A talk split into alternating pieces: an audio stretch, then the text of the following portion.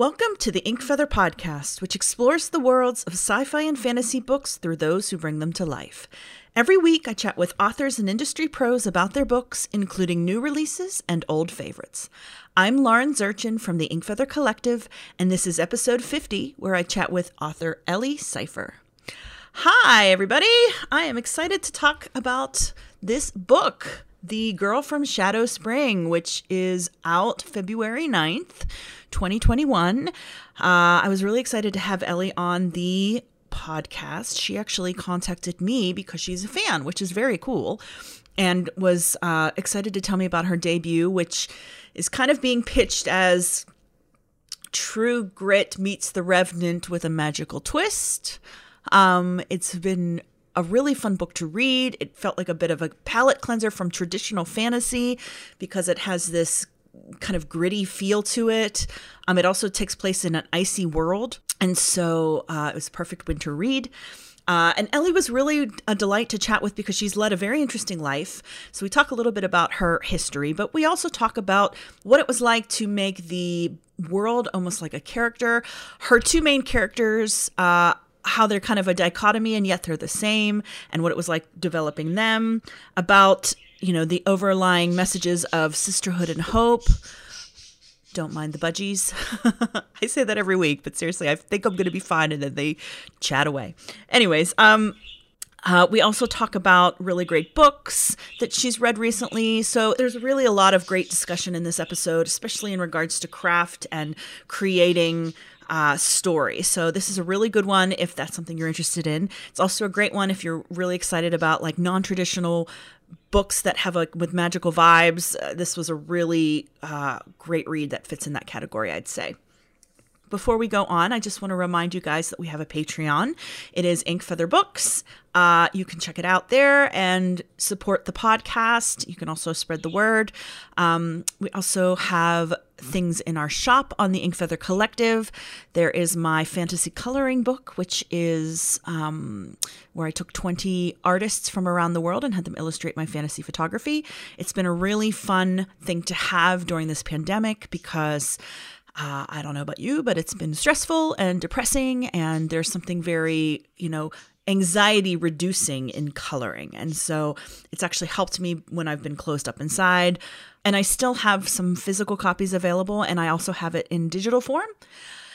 Uh, for those of you maybe international who don't want to pay an exorbitant amount for shipping, uh, or in the States if you want to, you know, print it out, because once you have digital, you can make it multiple times, which is cool.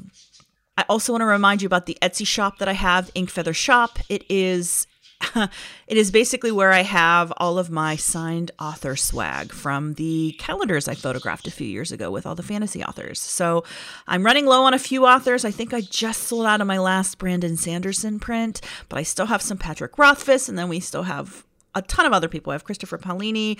We have like Cami Garcia, Margaret Stoll, uh, Melissa De La Cruz, Lee Bardugo, uh, Maggie Stiefvater. We have, I mean, there's so many people. Gregory Maguire. Uh, I think I still have some Jim Butcher in there. So there's a lot of really cool fantasy authors there. Um, so if you want to get a good present or uh, for yourself or someone else, there's really fun signed, authentically signed by the authors in the Etsy store. And I just want to say thank you for supporting the podcast, for listening.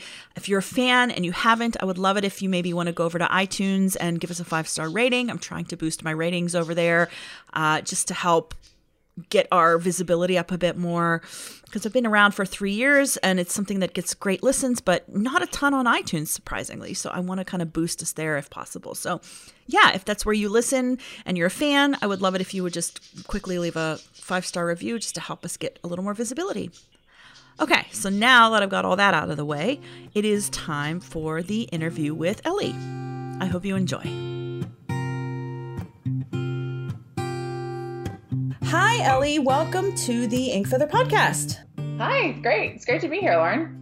I am stoked to have you. We are here to talk about your upcoming book, uh, The Girl from Shadow Springs, which is out February ninth. So in a couple of weeks, you've got to be excited. Yeah, super excited. I think a little bit more nervous than excited since it's uh, the first book out there in the world. So all, all bets are off, I think. Well, it's really a great book. I've been thoroughly enjoying reading it. And, you know, when you reached out to me to tell me about it, when you, it's like The Revenant meets True Grit with a little bit of magic, I was like, this sounds rad. And I have not been disappointed. I have been, it is very easy to read. It's been really kind of captivating and like compelling, with like the story just keeps moving forward really fast. The characters are great. The world is interesting. So it's been, it's been a joy to read. And I'm, I'm sure people are going to just like love this book. So I really would love to kind of dig into it a little bit and just kind of hear a little bit of your publishing story. But before we kind of get more detailed into the, the bits of the book, do you have like an elevator pitch besides the sentence I just said? Like, can you tell listeners maybe a little bit about what the story's about? Yeah, sure. Well, first, thank you. That's thank you for saying all those wonderful things. I mean, it's the truth. I seriously, like I was telling her earlier, I wasn't able to get all of the book read before the interview, which I do try to do, but I'm not one hundred percent done. But I ha- I was like almost bummed I had to stop. Like literally, I was like shoving food in my mouth before this interview while I was like reading it on my phone, because I had to get a couple more pages in just before, because it's such a, I, it's, I, I will be finishing it probably today after we hang up. Like, it's that good. So. Yay! Thank you. So yeah, so Simon Schuster pitches it as True Grit meets The Revenant with a magical twist. Mm-hmm. I like to think of it as my book of vengeance, sisterhood, and hope. So it's all about magical murders in an icy world, like an icy western frontier. So mm.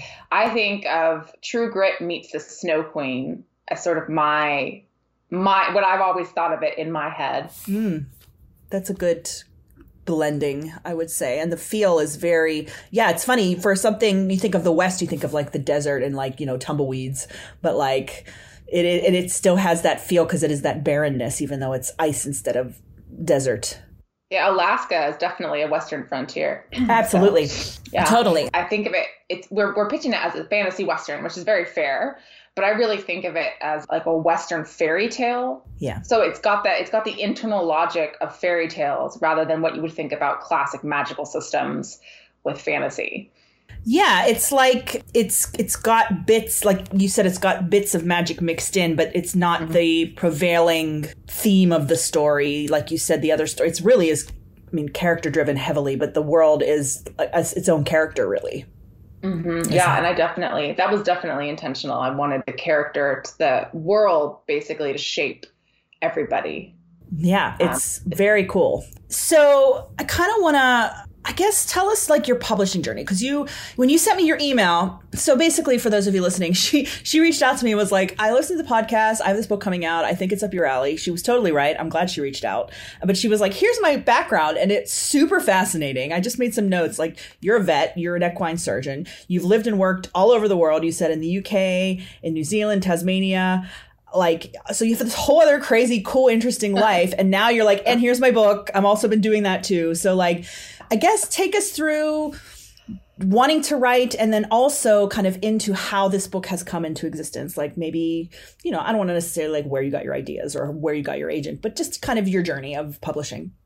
Yeah, yeah, definitely. Yeah, no, I, it's, it's kind of a, I feel like, I feel like a lot of writers come to writing sort of their whole lives, but never think they can be writers. Does that make sense? So absolutely. I, like I've been writing forever, but I never really thought of, you know, I was good at science and that's what I was good at. And we never really thought of creative pursuits as something that you could rely on to be a career. So it would mm-hmm. always be sort of the something done on the side just for me.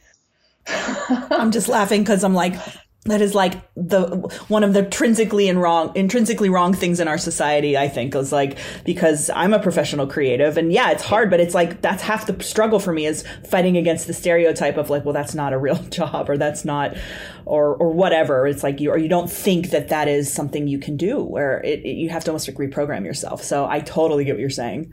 Yeah. So I think, so the first time I actually sat down to write a novel was probably in just the end of undergrad. So I've been writing, you know, pick up, put down, pick up, put down, short stories, all that stuff, creative writing. But it was the first time that I actually sat down with the intention to write a full-length novel. Never going to see the light of day. that, that, that one, no. So there was no intention to get published either. I just was just, I just had decided to start writing.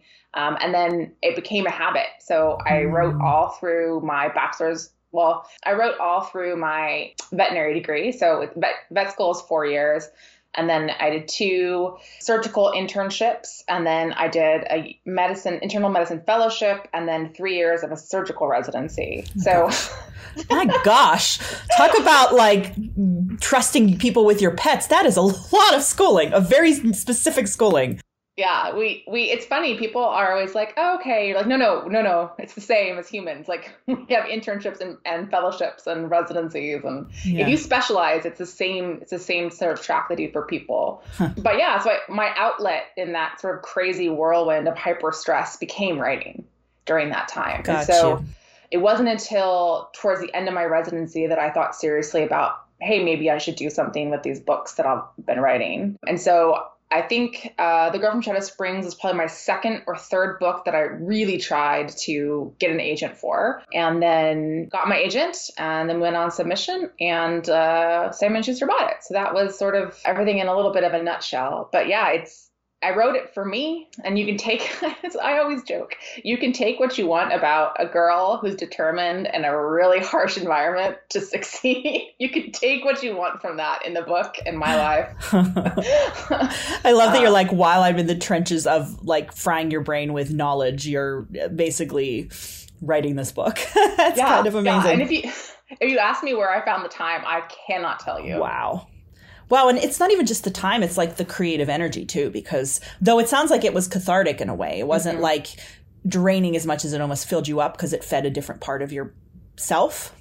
Yeah, exactly. So I, I, you get to flex a different part of your muscle. You know, reading reading has always been my outlet, and writing became part of that whole, you know, it's not escape, but a whole ability to exist in another place at the same time without actually having to go anywhere. Hmm. Yeah, I, I get that. I mean, I'm I'm very much a reader like that, too. I, I have a hard time with serious books, I guess. Not necessarily like, obviously, I, books have serious elements to them.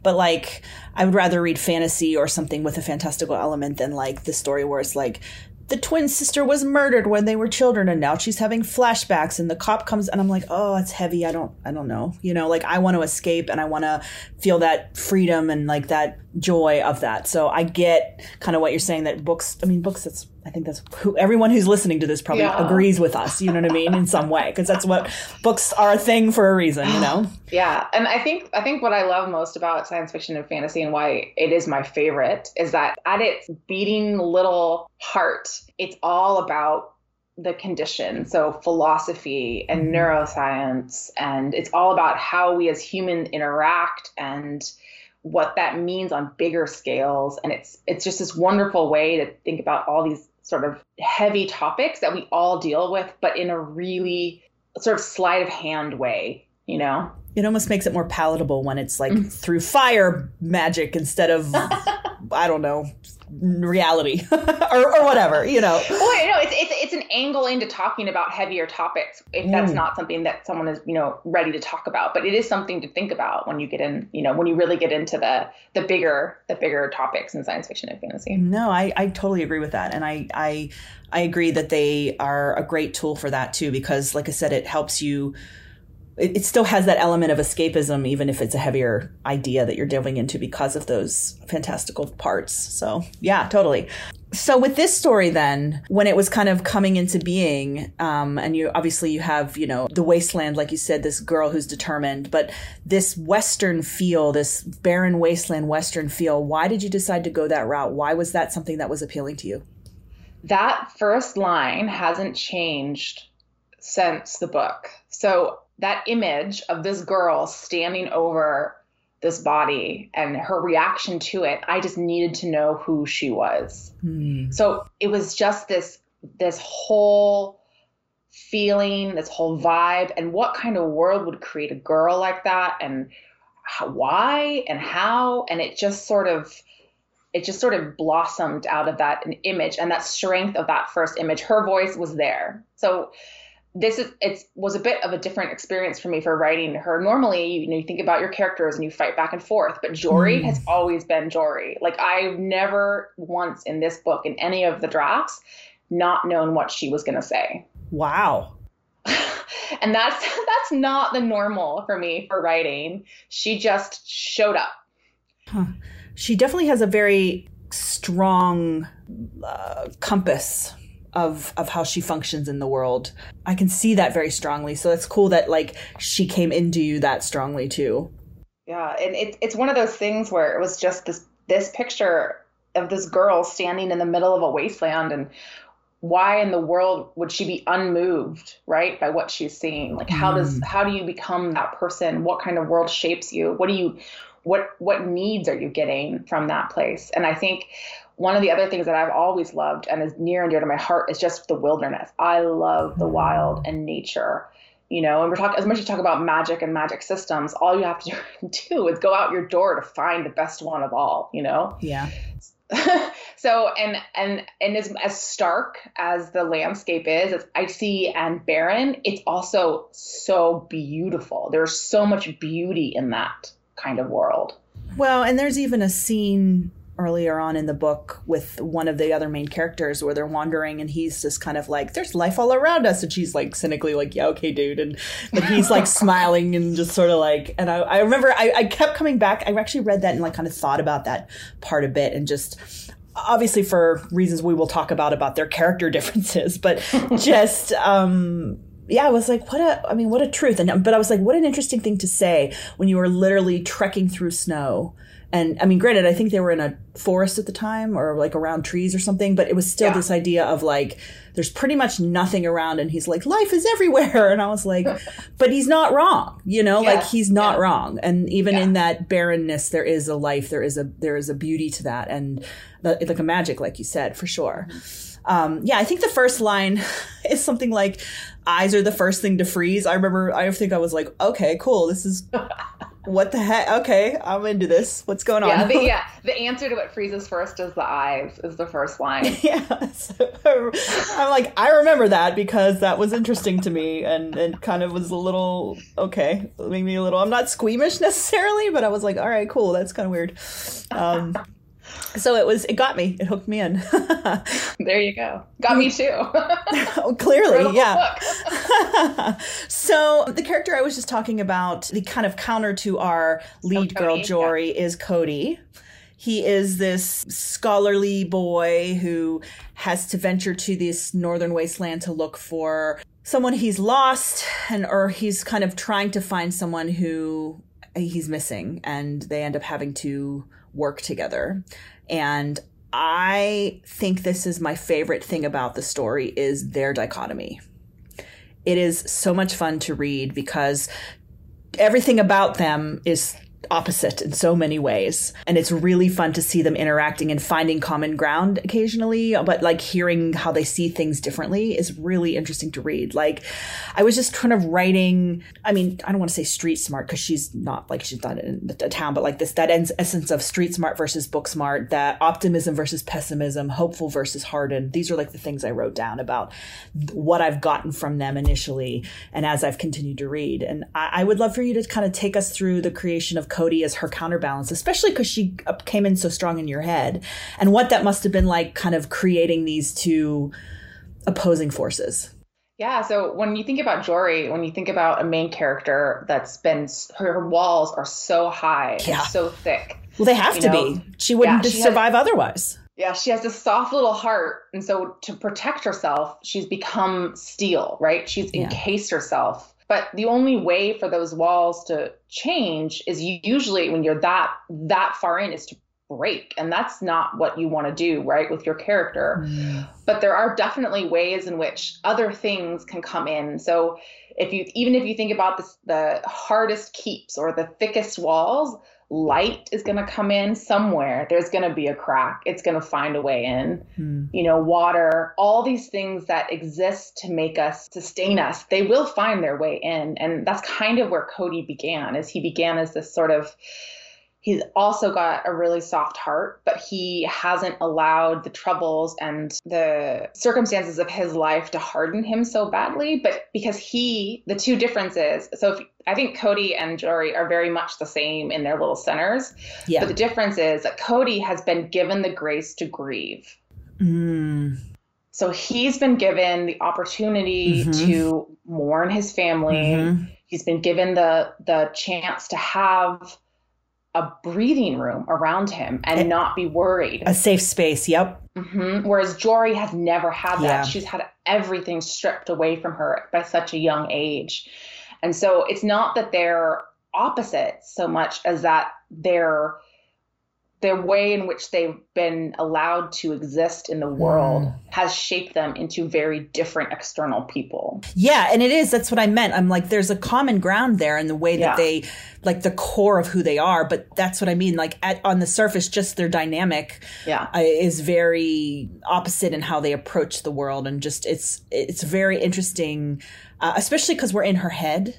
And so, mm-hmm. like, seeing her observing him and being like, who is this dude? Like, you know, like, did he really, like, kind of like, oh, my God, did he really just say that this dude's going to die? His, his ass is going to be frozen in the wilderness and I have to deal with him. Like, that's literally what I was like, she was thinking right now, you know? Yeah. But he's yeah. just like, you know, but you're right. He's emotional and he's perhaps a little naive in her mind. But, yeah, you're right. He's had a safe, he, you know, and it's just like, like you said, she hasn't had the chance to not be hardened. The only option was to be hardened or to die.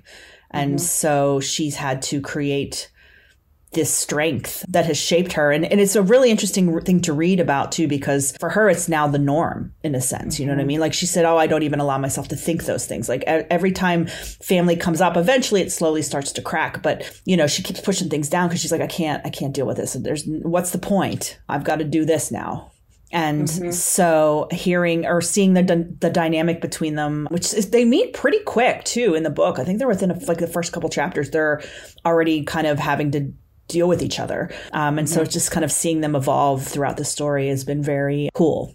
Yeah, and it, it is it is really interesting. I really like one of my favorite tropes, like when we talk just talk about in general, is the like hard survival girl, right? And then the soft, squishy cinnamon roll of a boy. Yeah, yeah. Like that is that is my jam. I love, because I was never that soft girl. So even in when I was in high school, I had I knew what I wanted to do with my life. I knew what I needed to do to get there, and I set my road. And I was never like, sure, you know, we had we had all these things, but I was never that teenager with angst. That was never me. Hmm. Which is always really funny because when you talk about Y A, often we're talking about the yearning and the angst, yeah. which is real because you know that's sort of what everyone thinks about. Uh, emotion or turmoils of teenage years because yeah. your hormones yeah. and you're figuring life out and all of that combination of all that. Yep. Yeah, and I always had that, but I was also the person who was like, great, high school graduation's done, let's go, college. You know, bye guys, see you later. Whereas people are like, high school was the best time of my life, like prom is yeah. everything, and yeah, you're yeah. like, bye. yeah, and, so, and I just never, I just never really, like, I just never really saw that. Everyone is always like, oh, okay, you know, and they spend ten hours waxing poetically about something. When I've always, I was the girl, okay, this is maybe a little too much information. I was the girl in high school that set my own curfew so I wouldn't worry my parents. I mean, they're probably appreciative of that. I'm sure. But yeah, I've always been very focused. And I think that's a little bit probably what I share with, with my main character, that little piece of me, you know, that I put in the mm. book is that idea that you, you can be, you can be hyper-focused, but also you need to be strong. It's not just, strength is not just walls, right? Cody is just as strong as Jory. Yes. Or stronger maybe, but she has, and that's what she has to come to see in the book. Yeah, because even though at, at, at meeting and, and as they're, because, you know, we also have to keep in mind, and this is where she's, her learning curve is she's meeting him on her territory, which is mm-hmm. completely and utterly alien to him. You have the world divided in like the North and the South, and like the North has become a frozen wasteland and the South is where is basically has didn't freeze. And I guess when things were happening, the North asked the people in the South for help and they wouldn't help them. So from the North's point of view, the South is warm and bougie and rich and soft, and he's from the South. So she's just like already kind of disregards him just by association of what she knows of that area, you know, and, and again, yeah. there is some truth to that. Like, yeah, he's never had to traverse a frozen wasteland. Like, yeah, like he yeah. wouldn't know like she would, but. But yeah, so for Jory, for Jory, making those snap decisions about people and about places and things and decision is what literally kept her alive. Mm-hmm. And but Jor, but Cody's been have the ability. He gets to learn things. She never gets to learn things. It's do it right or be done. Yeah, you know. Whereas so so I, I really liked that too. Where it would be, it'd be opportunities for her to be like, you don't know how to do this? Are you kidding? And he'd be like, I've never been here before. Yeah, exactly. Like, I like also part of the wall thing. I like how emotionally visual he is. Like, he, even if he tries to hide his emotions, it's like he can't from her. Like, she can see the hurt or the joy, or, and whereas she's just, you know, again, it's one of those things like, wow, he's so emotive, which, I, you know, gives insight as well. But just, yeah, like this vulnerableness in, in that, which is kind of cool to read. Yeah. And I think it's also, it's also really playing off. And I think that maybe not everyone would look at Cody and see those same things, but Jory, for all that she doesn't react, she notices all the little details, again, because mm-hmm. that's what's kept her alive. And yeah. so she notices little changes in people that other people might not see, but she just goes, okay, great, file that away for useful later. Mm-hmm.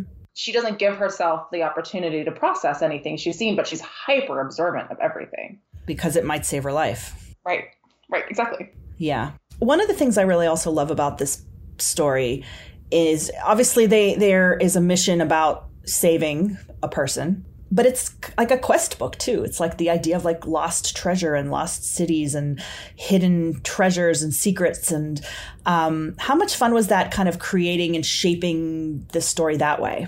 The, yeah, ju- so the I, journey it's, part, it's I guess. Fun. Yeah, it's it's funny. I think I I think of it more of a hero's journey. Yeah, definitely. There's definitely an element of, I don't know if it's so much of a of a quest, but when I after I finished writing, the first thing I thought of, and I, I it took me forever to realize, was that, yes, she's going after her sister. I mean, that's the goal, right? She needs to rescue her sister. Yeah. But it's not just her sister she's fighting for, right? She's fighting for that last shred of goodness or light in her life. Mm-hmm. That's what she's chasing after. And so it is, in a way, its own treasure, right? Is that sense that if she doesn't get her sister back, what does she have to hope for? You know, her sister is all that's good. She's all that Jory has protected. She's yes. become hard so her sister doesn't have to.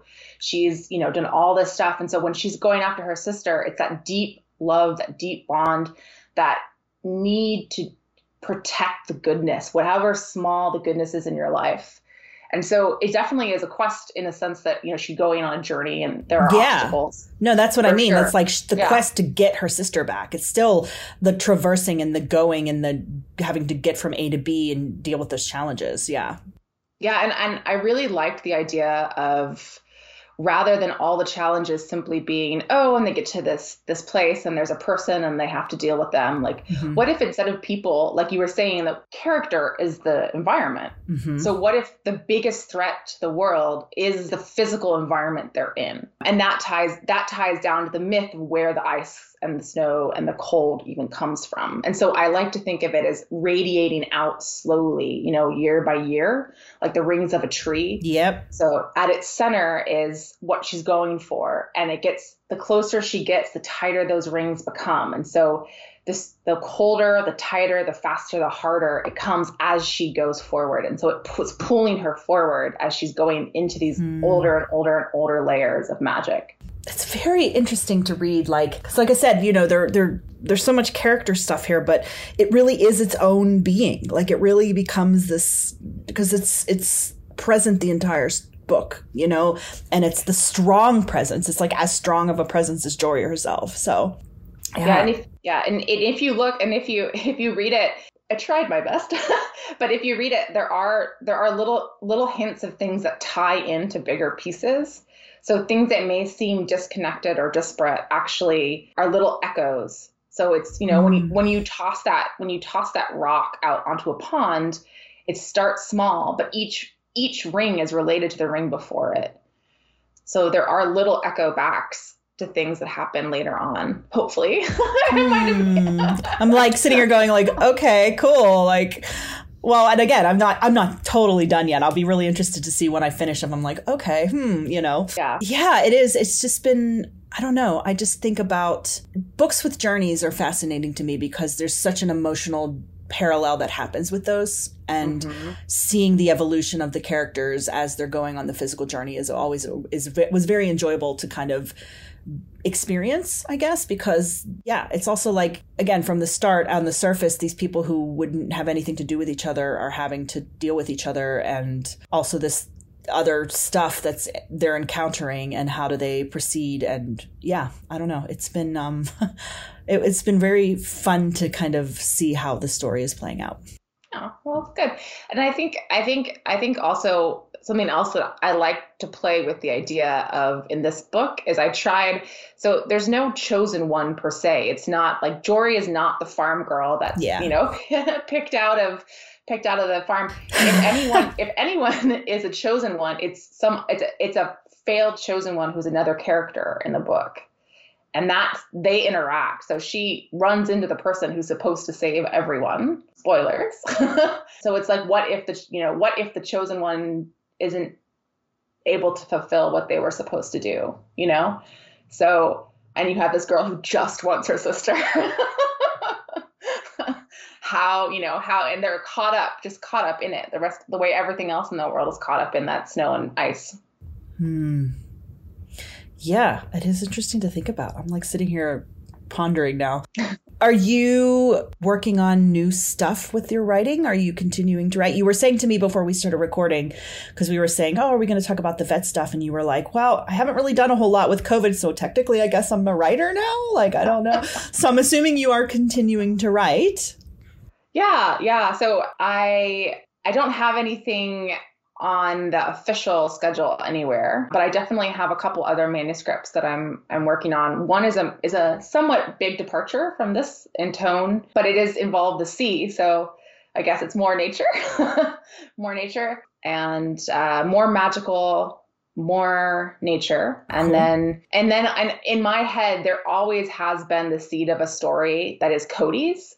Hmm. So I don't know, there's nothing, you know, planned to do with that. But in my head, I have his little, his little warm Southern story sort of sprouting away. Hmm. It could be a fun to kind of get it from his, from his voice and his tale, or however you kind of evolve it. That yeah, would be so kind of cool. How did Cody end up where he ended yeah. up? You Absolutely. Mm-hmm. Yeah. Huh, so yeah. I've always pictured the, the Southern, the Southern is not described obviously in the book because they don't go there, but where he's from, it's this sort of lush, verdant, like if you took, if you took Oxford and moved it into a mangrove forest. Oh my God. That sounds awesome. That's where Cody's from. And so he's these big, beautiful sandstone, old architecture, but intermixed with tropical heat yeah. and magic that's bubbling below the surface and like, like hatcheries with fish and yeah. all that stuff. So that's, that's where he's from. I always thought that was an interesting, and it'd be an interesting part of the world to visit. If I ever get lucky enough to write in that world again, that's sort of where I would love to go. Well, and I was also thinking like, not that this would necessarily be the case, but wouldn't it be interesting if you treated the world like another character in a sense again? And like, like, but it's the polar opposite character again, because it's not frozen wasteland, it's lush, you know, greenery. Um, not that it would be deadly per se, but I don't know. There's, like you said, there's such a different feel to the world. That would be really interesting to read in, in um, with a character that we've already have established.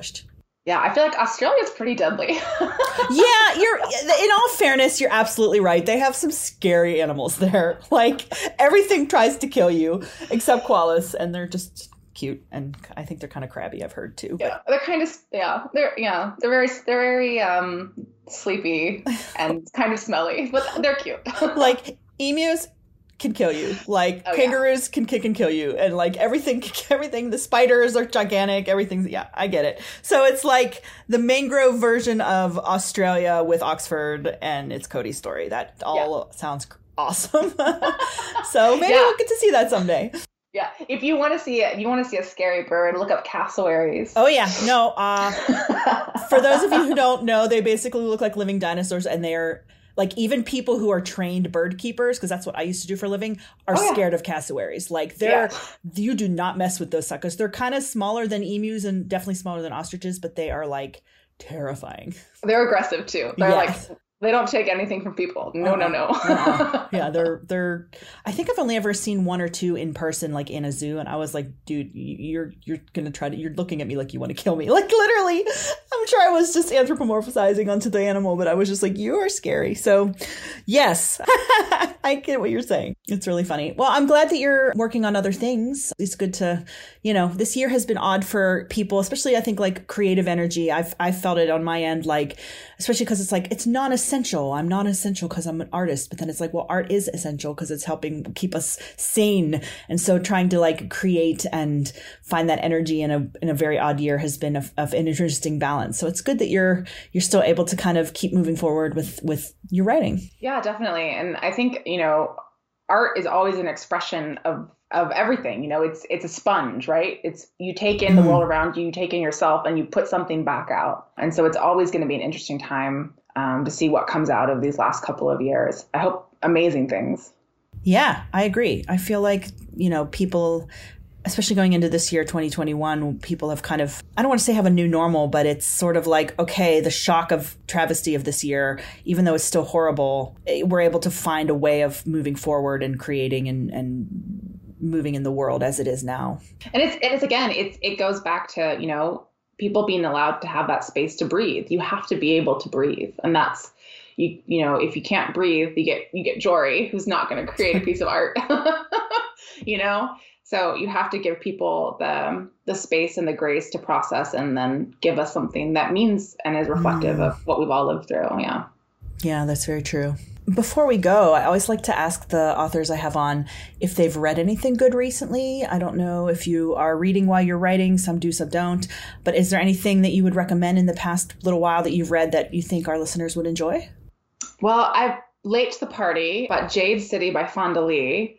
That's what I've just started. And it is, the world building in her, in that book is phenomenal. And the characters, it's just a wonderful, wonderful book. I've also started Black Sun by Rebecca Roanhorse, mm. which again, amazing.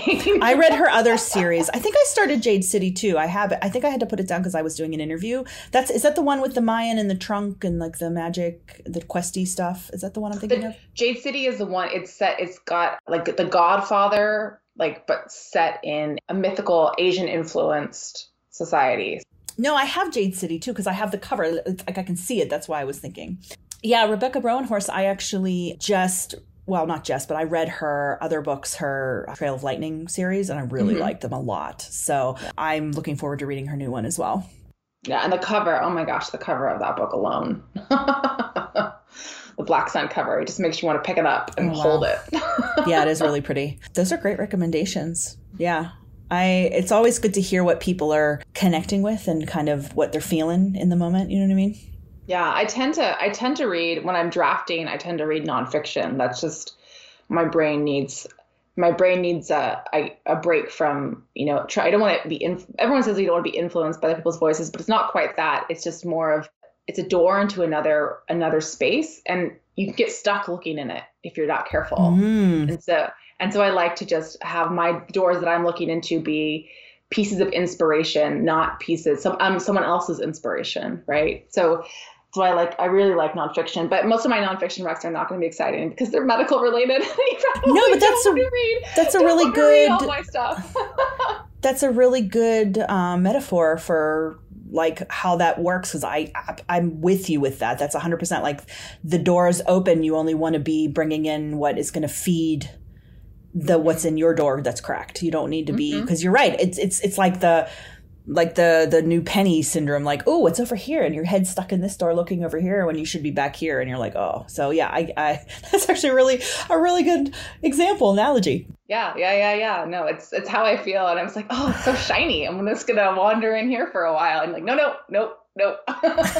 Focus on my book. No, that that makes a lot of sense. And I mean, but that's what I mean. And and that's why when I ask authors, I'm like, look, if you haven't, some of them are like, I haven't read in a year. I'm like, it's okay. Like, I know when you're people are drafting or in the trenches that it sometimes is hard to ingest other work. But it sounds like you have had a couple good ones. Yeah. And, and I always say if you're having, if I, whenever I get in sort of a reading rut or I get stuck and I'm just sort of overwhelmed and there's, it's really hard to get invested in, in a book I know I like, I just can't get invested is I always go, what haven't I read in a long time that's really different? So if I can't mm. get myself invested into a really thick, like Brandon Sanderson or something, some big, thick fantasy novel, I'll be like, all right, um, I'm going to go read some Nikita Gill or some Emily Dickinson, mm. or I'm going to go read old fairy tales, something where the where the vibration and the pattern of the words is different. I love that.